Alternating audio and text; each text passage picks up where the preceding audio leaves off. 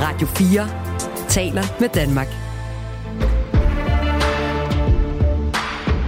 Velkommen til Verden kalder.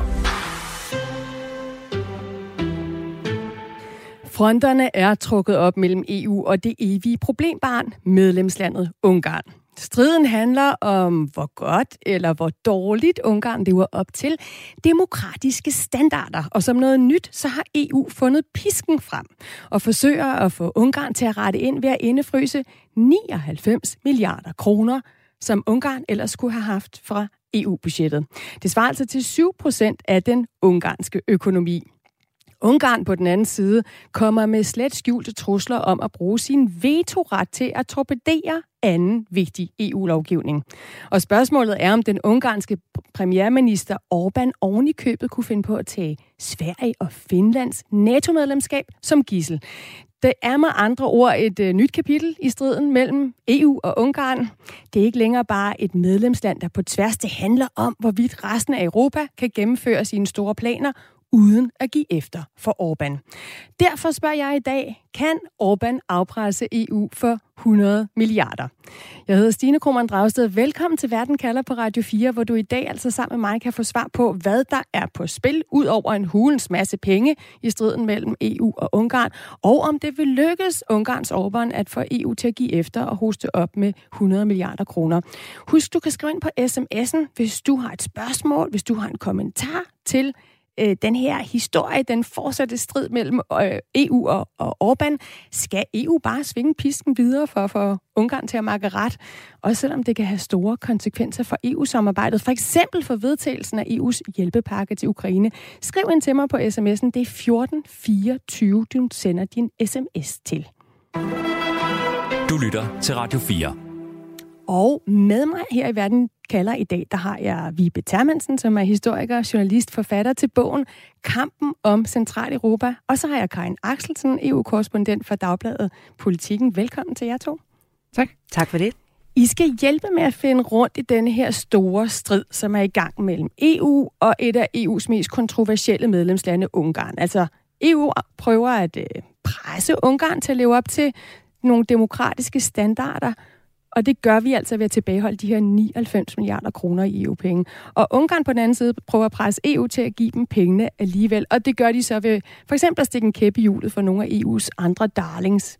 Det kunne være den her hjælpepakke til Ukraine. Karin, hvem afpresser hvem her? Det er et godt spørgsmål. Altså, jeg vil sige, jeg ser det på den måde, at øh, det er Ungarn, der står i en knivtangs øh, manøvre. Det er Ungarn, der er mest presset i den her situation, og det er EU, der har overhånden i øjeblikket. Prøv lige at give mig den pædagogiske forklaring, øh, Karin. Altså, vi er jo nået til en kulmination på den her magtkamp i sidste uge, der holdt EU-kommissionen fast i, at Ungarn ikke får en rød rejer, med mindre de retter ind. Altså, hvordan ser man det her fra EU's side?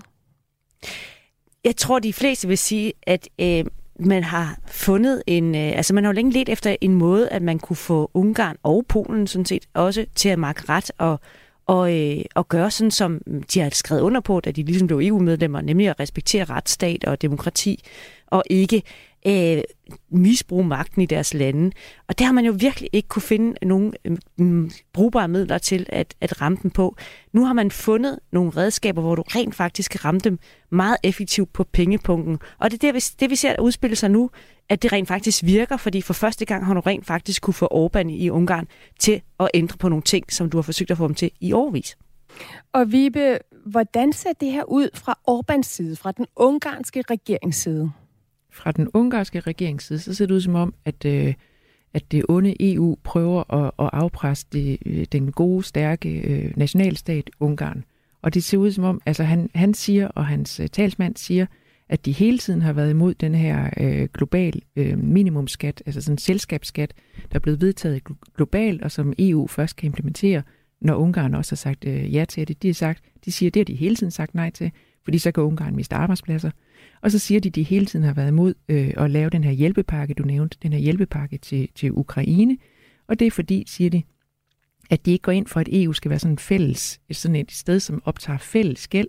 De synes, at det skal være en samslutning af, af selvstændige nationalstater, og, øhm, og, og så synes de i stedet for, så kan landene individuelt give penge til, til, unge, eller til, til Ukraine. Og så har han nævnt et beløb, Ungarn for eksempel godt kan give til, til Ukraine nogle, nogle millioner.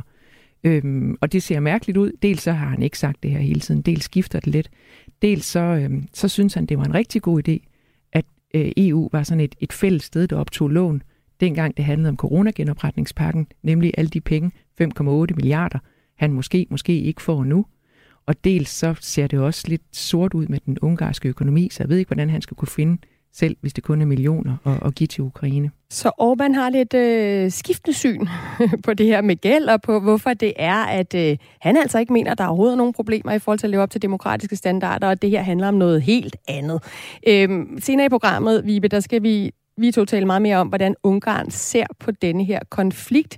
Øh, vi kan jo godt afsløre, at vi ikke lige har fået fat i Viktor Orbán selv, men øh, vi har fået sådan et ret unikt indblik faktisk i, hvordan han og hans øh, regering øh, tænker, som vi skal lytte, øh, lytte meget mere til.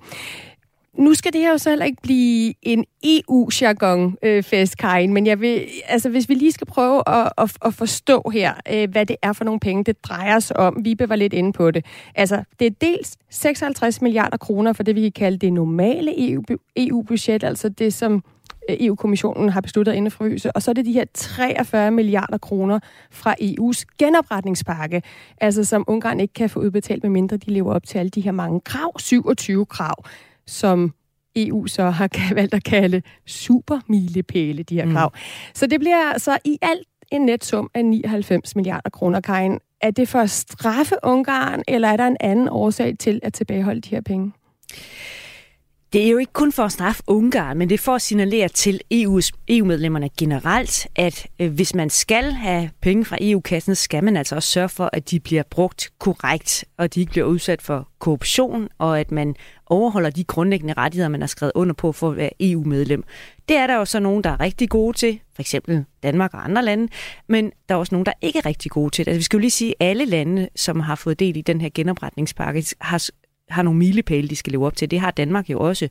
Øh, så det er jo ikke noget unikt for Ungarn og Polen. Men det er klart, at de milepæle, Ungarn og Polen har skulle leve op til, det handler om noget meget dybere og fundamentalt, nemlig nogle brud på retsstaten, dommernes uafhængighed øh, osv., som man ikke mener, at man har haft styr på i Ungarn, set fra EU's side, øh, og hvor man har, har jo haft den her øh, ideologiske kamp kørende i, i overvis. Øhm, og der er det, man nu, nu som noget nyt har fået mulighed for, dels at gå ind via den her genopretningspakke, øh, da den blev vedtaget efter corona, og sige, okay, fint, hvis vi for første gang i historien skal optage fælles lån sammen, jamen så vil vi også have nogle betingelser for, at pengene bliver brugt ordentligt. Det var især unge, øh, hvad det, øh, hollanderne, der stod benhårdt på det. Øh, så det er ligesom den ene forklaring. Det, det, det var en ny pulje, og dermed nye krav og betingelser, der blev stillet op for at få penge fra den.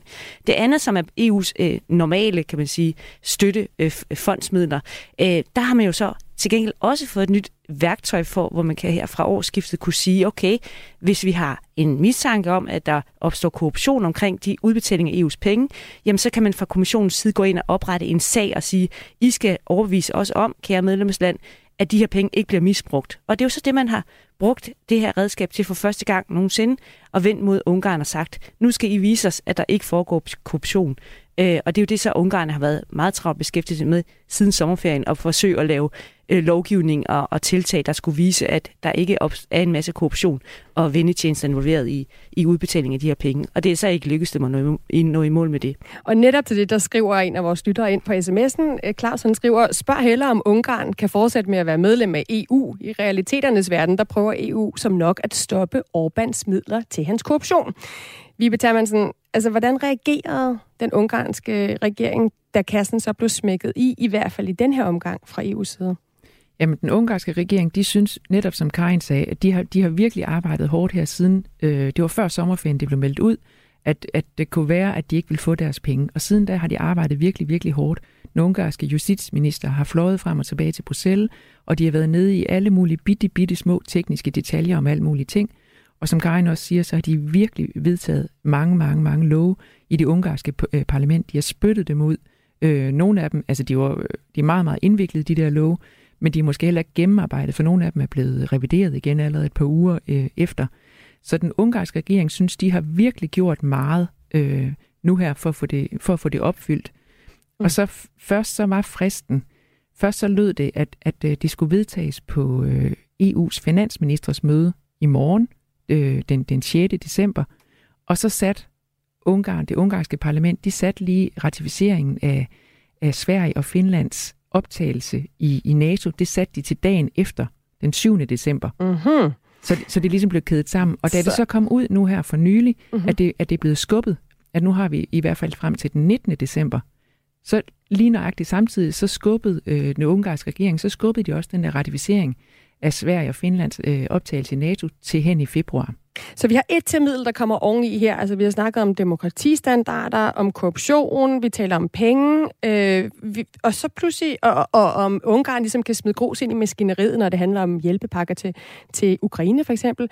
Og nu kommer der så endnu en klemme frem, den her afstemning om Sverige og Finlands NATO-medlemskab. Det vender vi også tilbage til. Du lytter til Verden kalder.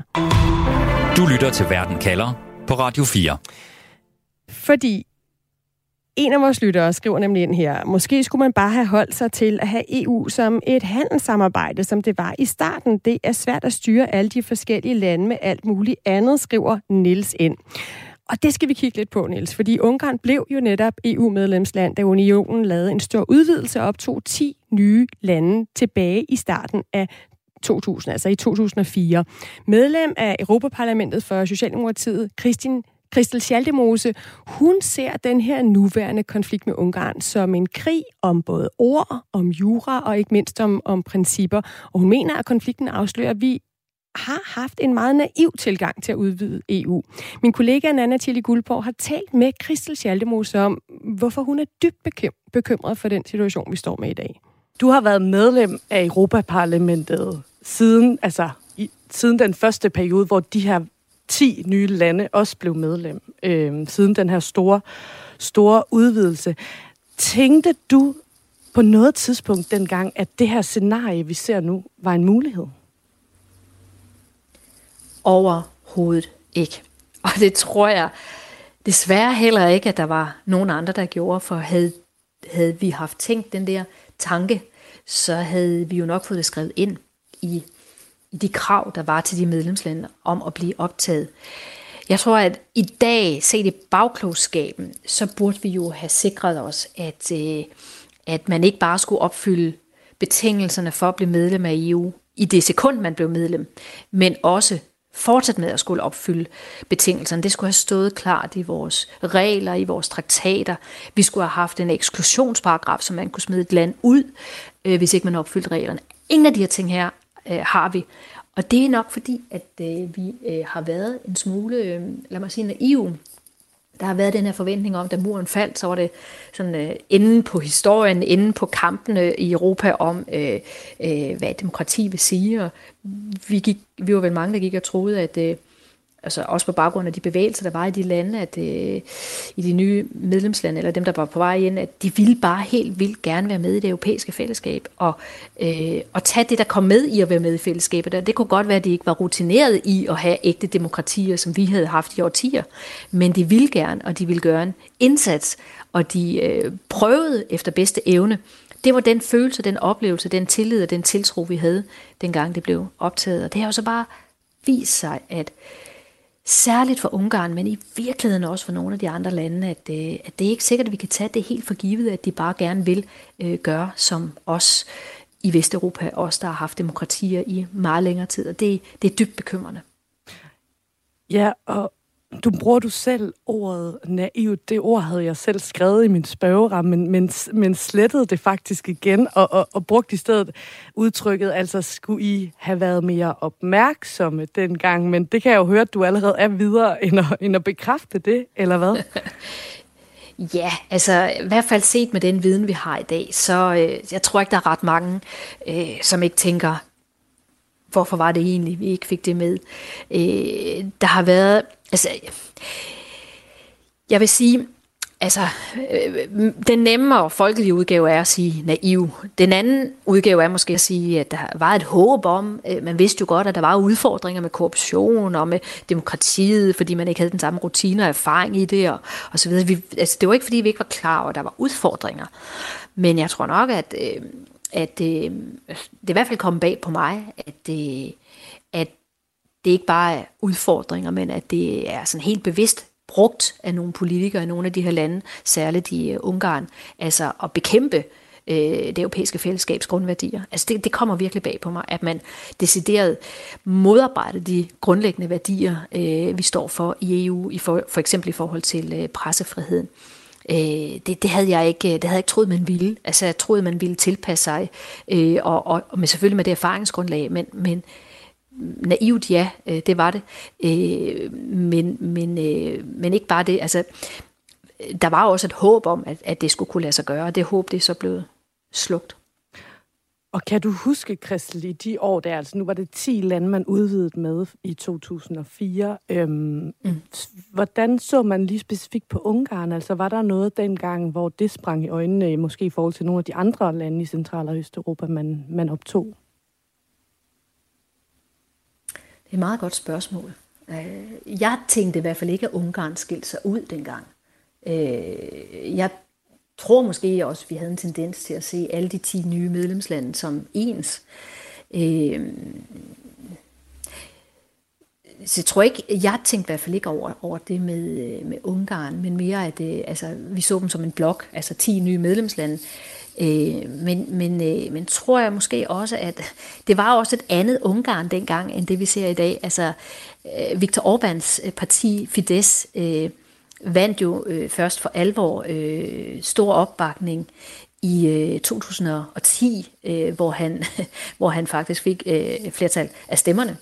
Øh, og, og det var først der, øh, at det for alvor begyndte at gå øh, den forkerte retning. Og, og, og hvis jeg nu lige i virkeligheden spoler tiden yderligere et par år tilbage, så kan øh, Viktor Orbáns øh, øh, opståen og styrke måske ses i lyset af, at øh, Ungarn var et af de lande, der blev ekstremt hårdt ramt af finanskrisen. Der begyndte der i 2007 otte stykker. Øh, og og det, det kan jo også være med til at skubbe lidt til, til synet på, på, øh, på tingene, også i Ungarn. Altså hvor der måske var en fremtidstro øh, på, at alt bare gik den rigtige vej, og det gik fremad og opad, og altså økonomien den bullerede derude af der i, i begyndelsen af nullerne.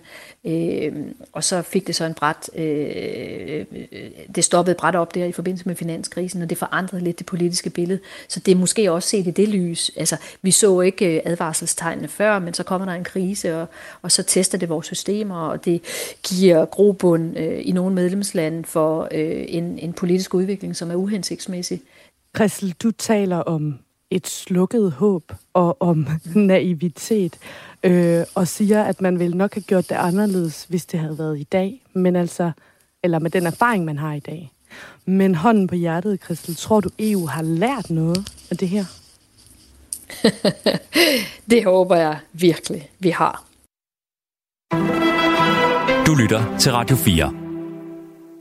Ja, det håber Christel Schaldemose altså virkelig, at EU har. Det var min kollega, journalist Anna Tilly Guldborg, der havde øh, talt med Christel Schaldemose om, hvad EU har eller ikke har lært af striden med, med Ungarn. Øh, Karin Aksen, Vibe Termansen, I har lyttet med. Karin, ja, altså har EU lært noget? Har øh, vi flere redskaber til at kunne sige, øh, nu sætter vi foden ned, hvis ikke at man overholder de ting, man altid har skulle overholde for at kunne være med i klubben? Ja, det vil jeg sige, man, man har i den grad lært den bitre, lektie af det her, og det er jo også det, man nu har været i gang med at forsøge at lave redskaber og, og nye øh, muligheder for at, at kunne ligesom råde bod for den naivitet, som man, man i den grad udviste her ved udvidelsen, og, og forsøge at få de her redskaber i kassen. Og det betyder jo også, og det tror jeg er ret vigtigt lige at understrege, at uanset hvad øh, ministerne ender med at stemme, så altså uanset om Ungarn får øh, grønt stempel eller et blåt stempel, hvad man skal kalde det, til at få deres penge nu, så betyder det altså ikke, at de nødvendigvis får dem. Fordi de skal først leve op til de her 27 super milepæle, som du nævnte før. Øh, og det er jo en kontinuerlig proces, som betyder, at man fra Bruxelles side hele tiden kan holde øje med, øh, er de noget i mål, ikke bare med, hvad de skriver på papiret, eller alle de mange love, som vi benævnte, de har, de har vedtaget i deres parlament, men hvordan har de tænkt sig at konkretisere dem og øh, udfolde dem i praksis. Og hvis ikke de bliver udfoldet på en måde, der er tilfredsstillende, jamen så får de ikke deres penge. Så bliver der ikke udbetalt en krone i genopretningspenge, og så kan du til hver en tid genoprette processen i forhold til dit EU's normale budget og, og støttemidlerne der. Og det betyder, at man har øh, indset, at man er nødt til at have en konstant klemme på, på det her land, altså på Ungarn og på de her penge, for netop ikke igen bare at blive kørt over af sin egen naivitet. Mm. Så, så EU har fået nogle bedre sådan, kort på hånden. Øh, Vibe, hvad med Orbán? Altså, hvis vi nu skal prøve at sammenligne de kort, vi sidder med her øh, i det her afpresningsspil. Øh, hvad er det, som Orbán han sidder med i forhold til de kort, som EU har, som jo i høj grad er penge, den her klemme, pengeklemme? Øh, hvad er det, Orbán øh, han kan spille ud med, hvis han vil blive ved med at holde presset på EU? Ja, men lad mig lige sige først, at det er fuldstændig rigtigt, øh, det, det Karin siger, og det er meget, meget vigtigt øh, at huske på, at, at Øh, at der mangler måske noget i traktaten. Vi kan ikke smide et land ud, øh, og vi havde ikke forestillet os de her ting, ligesom Christel Schaldemose rigtig nok siger, men der findes faktisk lovgivning. Det findes allerede, det er opfundet, det er vedtaget, det findes sådan, at man faktisk kan tilbageholde midler, så man i det mindste ikke, man, man kan ikke tvinge et medlemsland til at opføre sig på en bestemt måde, men man kan i det mindste lade være at finansiere det. Det findes allerede i det, der hedder retsstatsmekanismen, øh, som, som Karin siger. Øh, det, det Viktor Orbán har, det er meget, meget stærke middel, han har. Altså for det første, Ungarn er på røven lige nu. Det ved jeg ikke, om man må sige ret. Ungarn er på spanden Man må godt sige nu. det, hvad den kan. Må godt. Okay, fedt. Ungarn er virkelig på spanden nu her økonomisk. Der er inflation på 20 procent. Øh, lærerne, øh, altså der, der er folk, der går og protesterer på gaden i Ungarn lige nu her. De mangler virkelig penge. Så Viktor Orbán har brug for de her penge fra EU. Men det han har omvendt og tro med, det er vetoretten. Altså, øh, Ungarn, det er jo sådan et mellemstort, der er 10 millioner indbyggere, mellemstort land midt, midt i Europa. Det er ikke sådan i sig selv øh, voldsomt øh, magtfuldt. Men så længe vi har vetoret i EU, så længe sidder han jo med, med fingeren på, på knappen og kan blokere for, ja nu, lige nu aktuelt, så var det, som vi nævnte, den her hjælpepakke til Ukraine, det er den her globale øh, mindste, mindste skat på, altså finansskat, men, men det har også tidligere i år, så var det jo sanktioner mod Rusland. Lige nu har Viktor Orbán gang i sådan en stor, han kalder det national konsultation. Han spørger alle ungarer, hvad de egentlig mener om EU's sanktioner mod, øh, mod Rusland. Og, og han har sendt syv spørgsmål rundt til alle øhm, øh, øh, ungarer, så det skal de svare på. Så det mener han er super demokratisk, når de svarer på det. Men den måde, de her spørgsmål er formuleret på, gør det helt indlysende, hvad det er, man skal svare. Og han har plastret hele Ungarn til i sådan en stor øh, kampagne, sådan en billboardskampagne, hvor der står, Bruxelles øh, sanktionerne ødelægger os. Og så sanktioner, ordet sanktioner, det er trykt på en bombe simpelthen, som er ved at falde ned over ungarne. Og, og det er det, der sker med ungarne, ifølge denne her øh, kampagne, hvis, hvis, øh, hvis Viktor Orbán er med til at sige okay til at lave, lave sanktioner øh, mod Rusland. Og det har, han, det har han brugt tidligere, det brugte han tidligere i år. Så så længe der er den her vetoret, så længe der er et land, der kan blokere for det EU vil, så sidder han jo med en ekstrem stærk, øh, altså en, en, en kæmpe magt. Mm. Vores lytter Tommy, han har et svar til Orbán. Han skriver Dexit, altså dansk exit, øh, og han skriver så også håbe lige med nej. Og så skriver Lars Madsen ind på, på sms'en, Grækenland snød og bedrag for at komme i EU. Hvad har de ikke kostet os ud med Ungarn af EU? Karin Axelsen, den, det redskab har EU vel stadigvæk ikke. Det er jo ikke sådan, at vi kan stå Nej. og sige ud med, med, med Orbán. Men, men indtil videre, der har vi så sagt, I får ikke de her penge. Så hvis du her til sidst skal svare på det spørgsmål, jeg stiller i dag, om vi giver efter for Orbans afpresning, altså kan Orbán afpresse EU for 100 milliarder, det blev ikke i går, øh, det bliver ikke i dag, det bliver måske heller ikke i morgen, men han kan vel fortsætte sin afpresning, så det er vel kun i den her omgang, at EU har smækket pengekassen i? Orbán, han kan gøre livet rigtig, rigtig surt for EU, øh, og være, ved at være rigtig besværlig, og det er jo det, han i den grad gør. Og det er jo også derfor, at der har været massive røster, der mener, at man skal reformere de her stemmeregler, så man rent faktisk øh, kommer væk fra den her enstemmighedsklemme. Men det er jo sådan noget, der i parentes bemærkning i Danmark ikke rigtig er så begejstret for. Øh, så, så indtil videre, så har han den magt, og den, den kan han så bruge lige så tosset, han vil.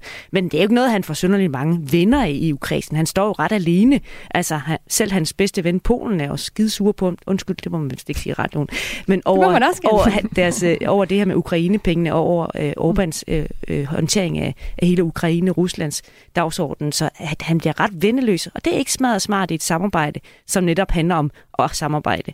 Så, øh, så han kan fortsætte med at være besværlig, ja, men det er måske men i virkeligheden hans egen Ja, lige præcis. Mm. Og så lige en anden ting, man skal også skal huske, det er jo ikke kun en magtkamp mellem Ungarn og, og EU, der er jo også stor in, uh, magtkampe internt helt i, kort. i ja. EU, og der er parlamentet jo også virkelig, virkelig benhårdt. De kommer til at stå benhårdt på, at Ungarn ikke skal have penge, og de kan gøre livet rigtig surt for både medlemslandene og kommissionen.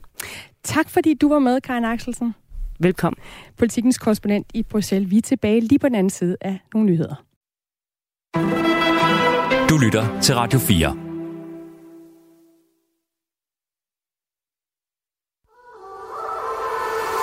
Radio 4 taler med Danmark. Det her er Verden kalder. Så lykkedes det at komme i gang her med anden halvdel af Verden kalder, som lige nu handler om, om Orbán, altså Ungarns Orbán, kan afpresse EU for 100 milliarder kroner. Lige nu tilbageholder EU milliarder af kroner til Ungarn, fordi at øh, EU ikke mener, at Ungarn lever op til EU's standarder for demokrati og antikorruption. Men den ungarske premierminister Viktor Orbán, han giver sig altså ikke uden kamp, og det skaber frygt for, at Ungarn vil blokere ikke bare for vigtige beslutninger i EU, men også i forhold til NATO-medlemskab. For et af de kort, som Viktor Orbán har på hånden, det er spørgsmålet om Sverige og Finlands NATO-medlemskab. Lytter til Radio 4. Og med til at se nærmere på denne her, det her kort på hånden, som Ungarn altså måske, måske ikke spiller med, det har, der har jeg Peter Subli Benson, nordisk korrespondent fra Berlingske. Velkommen til Verden kalder, Peter. Tak for det. Og så er du også stadig med, Vibe Termansen, historiker, journalist, forfatter til bogen Kampen om Centraleuropa. Vibe, hvordan er finsk og svensk NATO-medlemskab pludselig blevet en del af den her strid mellem EU og Ungarn? Altså EU og NATO er jo ikke det samme, men altså helt kort, så er det blevet øh, en del af den her strid, fordi Orbán kan. Øh, fordi det er et virksomiddel, øh, og, og det bliver på en eller anden måde set lidt som det samme, EU og NATO, i den her sammenhæng, fordi de, de står for de samme værdier. Det er Vesten mod Rusland. Så i den kamp, der bliver EU og NATO sådan lidt det samme, og så kan, ja, ja, så kan han bruge det, og så gør han det. Peter Subli Benson, Ungarn har jo ikke officielt sagt, at de ikke vil stemme for finsk og svensk NATO-medlemskab. Mm. Altså, hvor er Stockholm og Helsinki på frygtbarometeret i forhold til Ungarn? Ej, der er det, prøv, de, har, de har hænderne fulde med Erdogan, øh, Tyrkiets præsident, og der, den, den blinker ud på en, på en 11 og ud på et par meter på 10. Øh, Orbán øh, ligger vel et eller andet sted, sådan 3-4 stykker, hvis jeg nu skal sætte noget på, øh, fordi at øh, han anses som trods alt et mindre problem i det her spil. Øh, og, og det er jo rigtigt, øh, altså, det bliver tænkt sammen det her, og det viser jo, hvad despoter, for det synes jeg jo også Orbán er, øh, de er villige til at gøre for at få andre ting igennem. Så, så offrer de alt, øh, herunder også øh, Sverige og Finland. Men altså, prøv lige at så forklare, hvorfor de ikke frygter Orbán lige så meget som, som Erdogan? Jeg tænker, at øh, Orbán har vist sig øh, øh strid, stridende og stridig Øh, han har også vist sig øh, relativt øh, øh, øh, kontrær og kantet, men han har vel også øh, vist, at han øh, har erkendt, at han har behov for EU, og han har behov for EU's penge.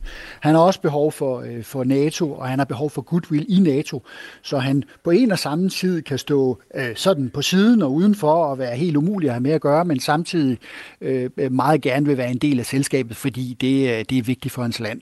Så det taler vel for Øh, i højere grad end når det gælder Tyrkiet, øh, at, øh, at han på et eller andet tidspunkt falder, falder ind. Og så samtidig er signalerne, og det der er blevet sagt offentligt også fra Ungarn jo, at vi kommer til at sige ja Øh, det er så blevet forsinket lidt, og nu er inde i, inde i 2023, men ikke mind, desto mindre er signalerne øh, relativt meget klarere end dem, vi har hørt fra, øh, fra Tyrkiet. Mm. Men Vibe Termansen, altså som vi lige hørte tidligere fra Christel Schaldemose, som er medlem af Europaparlamentet for Socialdemokratiet, så siger hun jo, vi har været naive i forhold til Ungarn også tidligere. Altså de leder også op til nogle standarder, da de kom med i EU.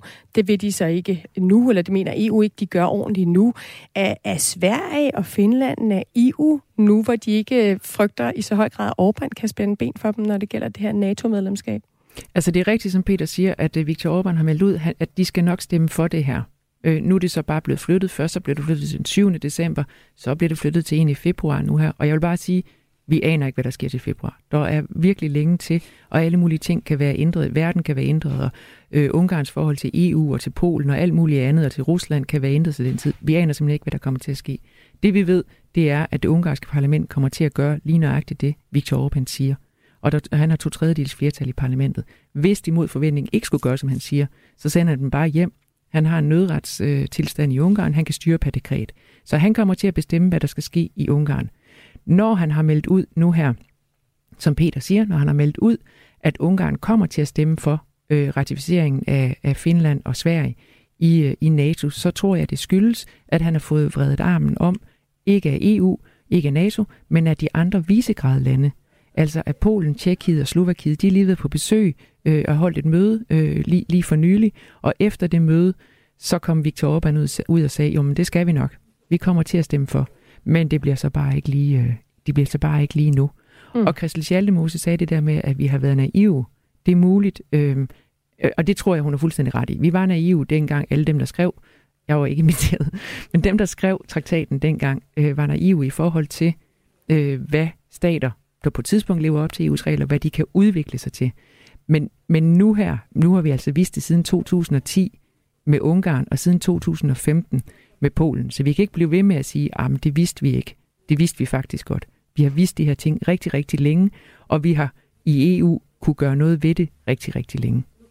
Peter, så hvis vi lige kigger på Sverige, så har, ved vi jo, at de har forsøgt at komme Tyrkiet mm. i møde for netop at blive medlemmer af NATO. Altså mm. den klemme, som Tyrkiet har på Sverige, der prøver man at komme Erdogan i møde.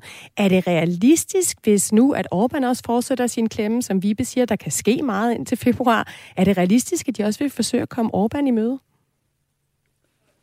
Altså når vi taler Tyrkiet, så taler vi jo om direkte krav øh, om udlevering af et øh, tocifret antal mennesker med tyrk- øh, tyrkisk eller kurdisk oprindelse, som bor i Sverige. Jeg kan sige, at svenskerne de går længere, end jeg måske havde troet, de ville gøre. Vi har senest set her, det er kommet frem i løbet af weekenden, at de har udleveret et, øh, et øh, PKK-medlem, som, øh, som flygtede fra Tyrkiet efter kuppet i, i 2015. Så det viser jo, at svenskerne er villige til at gå relativt langt. Og øh, jeg tænker, at Orbán øh, kan bruge Sverige og måske Finland. Finland er, de er lidt mere øh, kontrære og stive i, øh, hvad de vil acceptere og ikke acceptere end svenskerne, hvis jeg tør øh, tillade mig at tale så bredt. Men svenskerne kan, de, kan Orbán bruge som øh, sådan... Øh, de vil makke ret bag kulisserne. De vil ikke give sig offentligt, men bag kulisserne kunne de godt øh, vise sig i den her proces og kunne hjælpe Orbán til at få noget igennem, som andre måske ikke har lyst til at give ham. Og Vibe, hvad kunne det være, som Orbán godt kunne have lyst til at få igennem, som Sverige så kunne hjælpe med? Jamen, øh, jamen det kunne være nogle penge. Det kunne være nogle dejlige penge for EU. Peter, øh, det er altid det, det handler om. Altså, ja. det, det handler om pengene, altid. Ja. ja. Så Peter, prøv lige at høre. Hvis du skal hjælpe med at besvare det spørgsmål, som jeg stiller i Verden kalder i dag. Altså, øh, Sverige og Finland er imod, at Ungarn skal have de her 99 milliarder kroner, som vi taler om, men giver de efter for Viktor Orbáns afpresning, hvis altså han ikke vil have dem ind i, i NATO? Hvad er så dit svar? Mm, det, det, det er umuligt at svare på. Jeg, jeg, tror, de, jeg, kan ikke, jeg kan ikke se for mig, at de kan gøre det offentligt. Øh, jeg kan se for mig, at øh, de de to lande, men jeg mener især Sverige, fordi Finland, øh, de har altså vist sig at være mere genstridige end som så, øh, og mere hardcore også i forhandlingsspil, øh, sådan helt generelt. Men svenskerne, tror jeg, kan være Orbans øh, sådan lidt særlige ven i den her periode, men kun bag kulissen. Så jeg tror, de er villige til at trykke på og være mere føjelige end ellers. Men offentligt, der kan de ikke gå imod et flertal i EU. Mm. Så det er svenskerne, vi skal holde øje med i den her afpresningsspil, der altså nu pludselig også handler om svensk NATO-medlemskab, finsk NATO-medlemskab, og hvorvidt Orbán, han, øh, altså hvornår han i virkeligheden officielt siger, ja, I må godt komme med i klubben. Tusind tak, Peter Subli Benson, for at være med til at kaste lys over ja, tak det. selv. Altså nordisk korrespondent i, i Berlingske. Lad mig lige runde et par sms'er, fordi der er mange af jer lyttere, der skriver ind øh, om den her debat, som jo handler om Ungarn og EU, men som også handler om, hvad er det for et EU, vi egentlig vil have? Hvad var det for et EU, vi regnede med, at vi skulle have? Og hvilke krav øh, stiller vi? Skal vi lige se her, øh, fordi der var en sms. Jo, øh, der er en, der har skrevet ind. Jeg er ikke enig med det, Viktor Orbán står for, men jeg tror også, at det handler om selvstændigheden som nationalstat, som i de senere år har været under pres fra EU's universal lovgivninger. Jeg synes i hvert fald selv, at EU er gået i den forkerte retning, er der en lytter, der skriver. Og så er, skriver Hans Julfed fra Hillerød ind, I glemmer helt at nævne, at Viktor Orbán har stoppet stort set alt indvandring til Ungarn. Måske det er i virkeligheden det, som EU ikke ønsker spreder sig. Som jeg forstår det, øh, er EU nemlig grundlæggende for indvandring, og Ungarn er ikke det eneste medlemland, land, som har en kritisk øh, tilgang til indvandring, skriver altså Hans ind. Og så tager vi lige en sidste sms her fra Annette fra Marie Løst, der skriver, mens EU har sovet i timen, så har Ungarn sat sig mellem to stole. Man kan ikke både have og få. Der er fordele og ulemper ved alting. Det gælder i alle menneskeskabte relationer, fra skakklubber som til sportsaktiviteter og således også i en europæisk union. Det burde EU såvel som Ungarn have taget højde for, skriver Annette. Vibe Termansen, nogle kommentar til de mange sms'er. Det sætter jo gang i en, en bred debat, den her strid, der fortsætter mellem EU og Ungarn. Ja, de to første, du læste højt her, øh, det er i hvert fald nogen, der... Øh, altså, det vil Viktor Orbán i hvert fald være enig i, at det bare handler om, øh, om, om en nationalstat, og hvor stærke nationalstater skal være i forhold til denne her, øh, det her onde imperium, øh, EU, der kommer og vil bestemme, hvordan de skal, hvordan de skal definere demokrati og retsstat og menneskerettigheder og LGBT-rettigheder og alt sådan noget. Øhm, og også, også det omkring øh, indvandring, det har Viktor Orbán også kørt rigtig meget på. Øh, så, så det første, de vil i hvert fald være rigtig enige med det. Øh, og den, nu, kan, nu glemte jeg, i, hvad, hvad den sidste handlede om. Den sidste, den handlede om, om det her med, at man, at, der, altså, at man både skulle kunne give og tage, hvis man var med i, i en, en klub som for eksempel EU. Og det har både EU og Ungarn glemt, mener Annette fra, fra Marie Løst. Ja, det, er sådan, det står jo helt klart i EU. EU har jo ikke nogen forfatning, EU har en traktat. Og det står helt klart i EU-traktaten i artikel 2, hvad det er for nogle regler, der gælder i den her klub med hensyn til demokrati, retsstat og menneskerettigheder, beskyttelse af mindretal og alle de der ting. Det er en ret kort øh, traktat, eller hvad hedder det, punkt i, tra- i traktaten, artikel 2 der, og den findes på alle unionens sprog. Øhm, så det er helt klart, hvad reglerne er, hvis man skal være med i den her klub. Og det har, der er jo ikke nogen, der har presset Ungarn eller Polen eller nogen som helst andre lande til at blive medlem af EU. Det har de bedt om, og de har kæmpet virkelig, virkelig hårdt for at komme til at opfylde alle de her mange, mange svære regler og krav, der var for at blive medlem af EU. Nu er de så inde, og så, og så er der nogle lande, der begynder at, at, at gøre det og gør det omvendt. Altså, de, de overholder simpelthen ikke reglerne i badmintonklubben. De tager pengene og løber. Altså, der, det vælter ind med sms'er. Jensen skriver, at nu kunne man kort diskutere, om det berømte tog i to hastigheder kunne genopstå, hvis England genop, øh, genindtrådte, men uden fri bevægelighed. Altså EU både var en sammenslutning af liberale nationalstater og en sammenslutning af konservative nationalstater på anden klasse. Og øh, noget af den samme idé har Claus også luftet i en tidligere sms. Altså, man simpelthen på en eller anden måde kunne lave en ny øh, en helt nyt EU, hvor man skal søge om genoptagelse igen, og så kan man nedlægge det gamle EU. Det tror jeg simpelthen, vi skal tage op i en, en ekstra verden kalder. Vibe, lad os kigge lidt på, altså vi svarer på nogle af de her spørgsmål ud fra Ungarns synspunkt, for nu skal vi nemlig kigge på, hvordan ser det her, den her strid med EU ud, hvis vi lige prøver at kravle ind i Orbans hoved. Du lytter til Verden kalder på Radio 4. For jeg vil gerne prøve at forstå den her strid med ungarske briller på. Altså vil Orbán vedkende sig, at han afpresser os i EU? Øhm, og vi her i verden kalder, vi står desværre ikke først til et interview med Viktor Orbán, men øh, så er det jo rigtig godt, at der findes en anden måde at komme ind i hans tankegang på. Den ungarske regering har nemlig lavet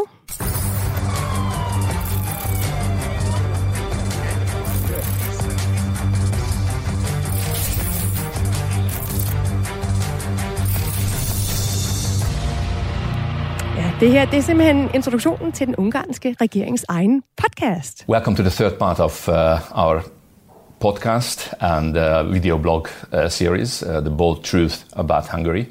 Today's guest, uh, we have uh, the honor to... Sådan lyder den nye podcast-satsning fra den ungarske regering, som altså er en podcast-satsning på engelsk.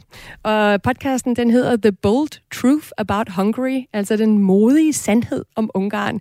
Vibe, er du fast lytter af den ungarske regeringspodcast? ja, jeg, jeg prøver at følge med i, hvad den ungarske regering siger, men de siger mange ting hele tiden på alle mulige kanaler. Viktor Orbán også lige kom på Twitter. De spytter det ud over det hele. Verden for denne her podcast er en talsmand for den ungarske regering og for Viktor Orbán. Og i afsnit 3, som blev sendt i sidste uge, der gennemgår den her vært sammen med Orbáns, øh, politiske rådgiver, hvordan den her strid med EU ser ud fra deres stol. Og det er et afsnit, der var 30 minutter, og det jeg ved ikke, om det er en decideret lytteranbefaling herfra. Det er et lidt langhåret snak men, om en masse nationalkonservativ ideologi. Hvis man er til det, så kan man gå ind og lytte. Vi har i hvert fald klippet de mest spændende bid ud, som siger noget om, hvordan Orbán og den ungarske regering tænker overordnet, så mener at den politiske rådgiver, altså Orbáns rådgiver, øhm, som hedder Balas Orbán, men han er, ikke, han er ikke selv i familie med, med Orbán, han mener, at det handler om politiske uenigheder. It's really about political ideology.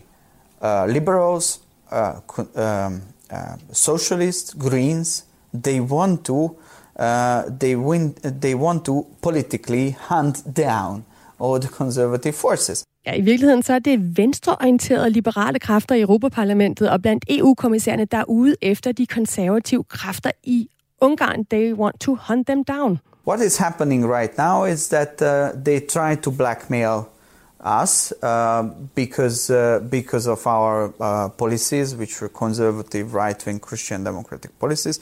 Okay, det her det er jo spændende, Vibe, fordi der hører vi så Orbans øh, politiske rådgiver sige, at det ikke er Ungarn, der prøver at afpresse EU. Det er derimod EU, der prøver at afpresse Ungarn. Øh, argumentet fra EU's side er, at øh, alle er imod os. Øh, har han ret i, at alle er imod Ungarn? øh, nej, det har han ikke ret i, for det første. Øh, altså, Polen har været stået last og bræst med Ungarn rigtig, rigtig længe. Lige nu, der ved vi simpelthen ikke, på grund af, af krigen med øh, hvor Rusland har invaderet Ukraine, så er, er Polen sådan lidt on and off med hensyn til Ungarn. Men ellers har de stået last og bræst længe. Bræst længe. Øh, Italien øh, er rigtig vild med, med den nye regering, de er rigtig vilde med Ungarn. Og derudover er der mange folk rundt omkring i EU-landene. Der er folk i Frankrig, partier i Frankrig og i Tyskland og øh, i Sverige, og der er faktisk også folk i Danmark, der synes, det er altid det, Viktor Orbán laver. Mm. Så på den måde står han ikke alene. Den fortælling, de har i den her øh, podcast, som du jo også nævnte, den er på engelsk. Den er ikke lavet til hjemmepublikummet. Der er altså rigtig meget af det, øh, Victor Orbán siger, der er myntet på dem derhjemme. Men den er, den er jo på engelsk, den er, den er lavet til folk udenfor. Og, og den fortælling, han siger her, det er den helt klassiske Victor Orbán-fortælling om, at... Øh, om, ja, den hedder jo også The Bold Truth, altså det, den modige sandhed, øh, om, om at øh, Ungarn er sådan et, et land, øh, som, står, som kæmper for de her øh, traditionelle øh, øh, den ungarske kultur og religion, og at, og at øh, det her onde, øh, superliberale, venstreorienterede EU bare er ude på at, at ødelægge det øh, for dem. Så det er den helt klassiske Viktor Orbán-fortælling. Men heldigvis, heldigvis for ungarne, så har de Viktor Orbán, som er sådan en stærk mand, og som, som kan, som modigt, tør, og som faktisk kan, som lykkes med at bremse EU øh, gang på gang. Og det er den fortælling, han prøver at få frem hele tiden, og også i den strid, han har med EU lige nu. Mm. Altså rent strategisk, ikke, så byder jeg mærke i det her med, at, at man så lægger væk på, at det er en politisk uenighed. Altså den her strid med EU-kommissionen, den handler altså ikke om det tekniske. Her siger Ungarn, ifølge den her podcast, at um, her er EU og Ungarn faktisk enige. Altså Ungarn vil også gerne have en færre fornuftig brug af EU-midler i Ungarn. Prøv lige at høre. On the technical issues, there will ne- never be uh, conflict because we are on the same side, transparency. Um, and uh, fair treatment of the money. It's, it's the goal of the Hungarian government as ja, well. vi er på samme side, når det gælder den her tekniske udlægning. Altså, der skal være gennemsigtighed, og der skal være en færre brug af, af de her penge. Det er altså den ungarske udlægning. Øh, og, og de siger, at de blev allerede enige i, i sommer med EU-kommissionen om alle de her tekniske detaljer om, hvordan Ungarn skal leve op til de demokratiske standarder. Vibe, er du enig i den udlægning? Jamen, altså, jeg er jo lige ved at knibe en tårer. Så smukt var det, altså, når han, når han står og siger det på denne måde. Altså, man kan jo kalde alting for politik. Så på den måde, så er det politik, de er uenige om. Men det er ikke, ikke ideologi, de er uenige om. Det er meget, meget specifikke tekniske ting, de er uenige om. Altså ifølge den lovgivning, EU-lovgivning, der findes allerede, det der hedder retsstatsmekanismen, så kan EU tilbageholde alt, altså 100 procent af midlerne til Ungarn, så længe der er en risiko for, for det første, korruption, altså at de vil misbruge EU's midler, for det andet, at retssystemet ikke virker, sådan at det ungarske retssystem ikke kan, selv kan retsforfølge, hvis der bliver snydt med EU's midler. De to forhold, de findes allerede. Der er udbredt korruption i Ungarn, og der er kæmpe problemer med retssystemet. Så i virkeligheden, så kunne EU allerede nu tilbageholde 100% af midlerne til, øh, til Ungarn. Det gør de ikke. I, i, I september så øh, sagde øh, EU-kommissionen meget generøst, synes jeg, vi vil tilbageholde 65 procent af de her fonde, strukturfondene. Og det er så det, de har slåsset om siden da. Og Ungarn, som jeg nævnte øh, tidligere i programmet, så har de implementeret alle mulige love. De har vedtaget og implementeret alle mulige love her hen over øh, efteråret. Og ifølge alle dem, der har analyseret dem, de meget, meget indviklede love. Jeg er ikke jurist, jeg kan ikke analysere de her love. Men det øh, har de gjort i EU-parlamentet, det har de gjort i kommissionen, og det er der også uvildige forskere, der har siddet øh, og, og analyseret de her love. De er ikke på nogen måde Altså, dels er lovene, de ungarske love, ikke tilstrækkeligt, dels er de ikke implementeret øh, tilstrækkeligt. Okay, så de lever ikke op, selvom de har vedtaget alle de her ting. Ungarn siger, at vi har, ved, vi har været her, vi har haft så travlt, vi har vedtaget alle de her ting, så lever de altså ikke op ifølge EU's jurister til de her 27 krav, de her supermilepæle, som øh, EU har sagt, det skal I leve op til, for I kan få jeres penge. Lad os lige... må, må jeg komme med et eksempel på et af de der love, som de ikke lever op til? Ja, ja, men lad os lige hurtigt høre et klip til med Orbáns ja. politiske rådgiver, fordi han tror nemlig, at EU-kommissionen vil komme til fornuft. We want to make an agreement. I think morally, their position in the long term is not sustainable. So blocking the money uh, from one government, which is a joint loan project, so my grandchildren should repay that kind of money what we don't get for the European Union. You know, it's just morally, it's it's it's it's an intolerable uh, position. Ja, han siger, at det er sådan moralsk forkasteligt nærmest, ikke? fordi at ungarerne betaler jo selv til EU-budgettet og EU's genopretningspakke. Altså, Vibe, er der noget uretfærdigt i det her? Altså, at Ungarn betaler til EU's fælleskasse, men de må ikke få nogen penge igen? Ungarn betaler til EU's øh, fælleskasse. Ungarn får mange, mange, mange, mange flere penge ud af, af, penge, af kassen, end de betaler til det. Øh, Ungarn er en meget, meget stor netto bidrags, øh, netto modtager af, af EU's penge. Så at bruge det som argument, det, det virker lidt tyndt, synes jeg. Øhm, Orbans politiske rådgiver, han siger, at når Ungarn er imod en milliardstort hjælpepakke til Ukraine, det er altså en af de ting, vi har talt om, de ligesom spænder ben for, så er det overhovedet ikke for at afpresse EU, det er bare for at få sine penge. Øhm, og, og det er ikke fordi, de synes, at den... Øh, altså, det, det handler ikke om, at øh, Ukraine ikke skal have hjælp, det handler om, at hjælpepakken bare ikke er skruet rigtigt sammen. It has nothing to do with the money, but the Hungarian position is very, uh, very clear. In general, we do not support joint uh, loan projects. We are very happy to, uh, to, to support the Ukrainians on a bilateral meaning. Ja, Ungarn er altså bare imod det her med at optage fælles gæld. Vi vil, de vil ellers meget gerne hjælpe Ukraine. Vibe, hvorfor bliver det læst sådan, at Ungarn har gang i et uh, sindrigt afpresningsspil, uh, og ikke bare tilfældigvis er imod en hjælpepakke til Ukraine? Fordi nogle af de her penge Ungarn står til måske ikke at modtage, de er optaget som fællesgæld. Mm. Og så er spørgsmålet, som vi stiller jo her i dag, hvem der blinker først.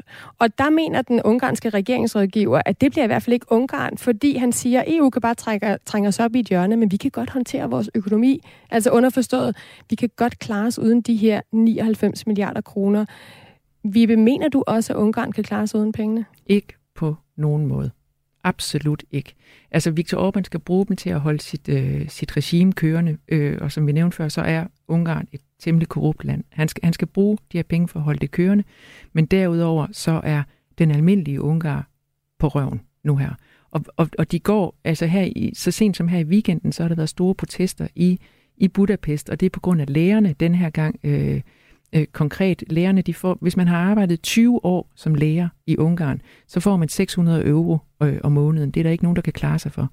Og, det er sådan en almindelig folkeskole, grundskolelærer. Det er endnu værre, hvis du underviser eller forsker på universitetet. Du kan ikke, hvis du virkelig er så dum, at du insisterer på at ville være forsker øh, på et universitet, så er du i hvert fald nødt til at have nogle andre penge, have et andet job, eller have nogle andre til at betale for dig, hvis du også vil have et sted at bo, og hvis du også godt kunne tænke dig at spise indimellem. Mm. Så Ungarn har brug for pengene. Vi skal lige afslutte med en konklusion på dagens spørgsmål. Du lytter til Radio 4. Der fik vi lige en halv skiller med her. Altså det spørgsmål, jeg stiller i dag i Verden kalder. Kan Orbán afpresse EU for 100 milliarder? Lad os lige se, hvad svaret er indtil videre. Altså indtil nu, der har Orbán ikke haft held til at afpresse os, men vi ved ikke, hvad han kan finde på og fremover. Der er noget med svensk NATO-medlemskab og andre måder at afpresse på. Vi ved ikke, hvor længe han holder fast. Vibe, er du enig i den konklusion? Ja, det ved vi ikke, og vi ved ikke, hvad der kommer til at ske, og vi ved ikke helt, hvordan de andre EU-lande kommer til at reagere. Altså i sidste uge, som Kajen øh, nævnte, var kommissionen meldt ud, at de mener fortsat ikke, at Ungarn skal have de her penge. Så, så, og men det skal vedtages måske i morgen på et øh, EU-finansministermøde. Så, meldt, så, så var der nogen i nogle af de andre finansminister rundt omkring i EU, der meldte tilbage, ah, kommission, kan det nu også passe? Det må I lige arbejde lidt mere på. Det var også en masse, vi skulle læse her. Så vi ved ikke, hvordan de andre øh, EU-lande kommer til at reagere. Vi ved ikke, øh, hvad Orbán hiver op af, af, af hatten. Vi ved ikke helt, hvordan polakkerne kommer til at reagere. Så det er, det er en ægte julegyser. Har den her strid nogen ende? Altså er der en, en skæringsdato, hvor vi finder ud af, det lykkedes for Orbán at afpresse os? Altså der er nogle af de her penge, der skal, det skal være afklaret. Der er en dato den 19. december, øh, hvor det ligesom skal være, øh, hvor, hvor det skal være besluttet, om han får dem. Det sagde Vibe Termansen. Tusind tak for at være med i Verden kalder i dag. Selv tak. Til at kaste lys over det her spørgsmål om Orbán lykkes med at afpresse EU. Altså historiker, journalist og forfatter til bogen Kampen om Centraleuropa. Og Torben for Aarhus, han øh, skriver altså, hvor meget trækker Kina i trådene bag kulissen. Det tænker jeg også er et spørgsmål, vi simpelthen nærmest skulle bruge en hel verden kalder på. Tusind tak for alle de gode idéer. Bliv ved med at skrive ind til 1424. Jeg putter dem i idébanken. Programmet er tilrettelagt af Mads Anneberg, Nana Chili Guldborg, redaktør Dorte Lind. Nu der nyheder her på Radio 4.